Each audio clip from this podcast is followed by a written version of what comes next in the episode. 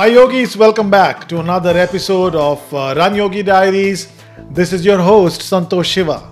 I hope you had a wonderful week and you also got some time to play, swim, bike, run, whatever is your thing.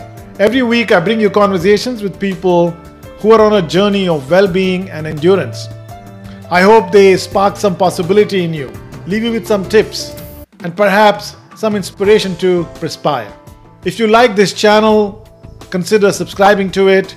Hit like if you like this video and uh, leave your comments below and let us know what you think.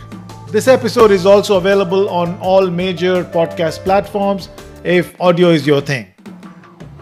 In the house today is someone with a story of a midlife crisis. The kind where, when looking at your blood work results, things look downright scary.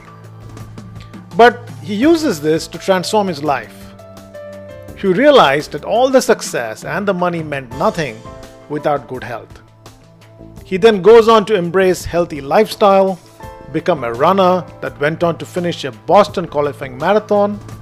He took it even further to quit his high-paying tech profession and pivot into a career as a fitness and lifestyle coach.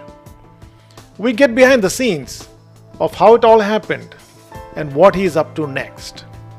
Let's welcome Prashant Rao. Hey Prashant, welcome to Run Yogi Diaries. Hi Santosh, nice seeing you.